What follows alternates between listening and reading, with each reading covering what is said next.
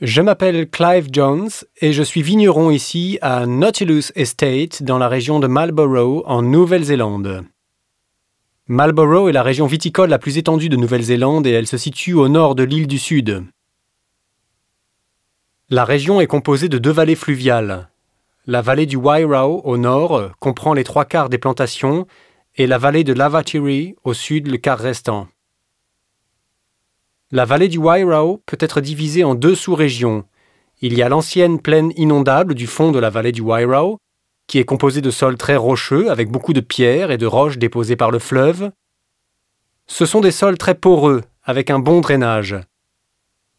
Puis au sud de la vallée du Wairau, on a la région des Southern Valleys, qui est composée de terrasses plus hautes avec des sols plus anciens, ainsi que des sous-vallées et les contreforts des Wither Hills.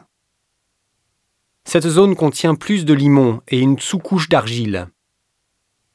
Puis encore plus au sud, on trouve la vallée de l'Awateri, qui est assez différente d'un point de vue géologique. Ici, le sol est sédimentaire. Le sous-sol est d'une pierre sédimentaire appelée papa.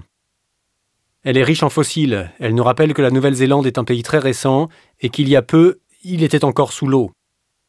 Chacune de ces trois grandes sous-régions apporte des parfums et des arômes différents au vin que l'on produit.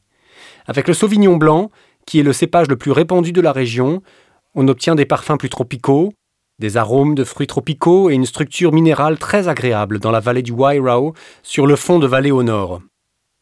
En allant au sud, vers les vallées méridionales, avec leur teneur plus élevée en argile et en sel, on obtient plus d'arômes de groseille et de piment, et plus de corps en milieu de bouche. Puis au-delà de la colline, vers la vallée de l'Awatiri, où il fait plus frais et souvent plus sec à cause du vent on a davantage l'influence des plantes, et on perçoit bien le basilic et la feuille de tomate dans le sauvignon blanc. Le deuxième cépage le plus répandu dans le Marlborough est le pinot noir. On le trouve surtout dans les vallées méridionales qui ont un sol argileux qui apporte de la richesse en milieu de bouche et une agréable texture veloutée.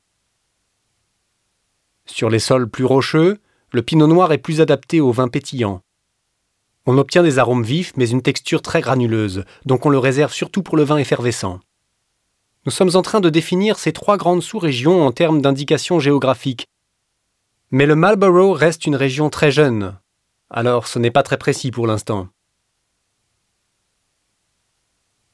En tant que vigneron, nous savons que chacun de ces vignobles peut apporter un caractère unique.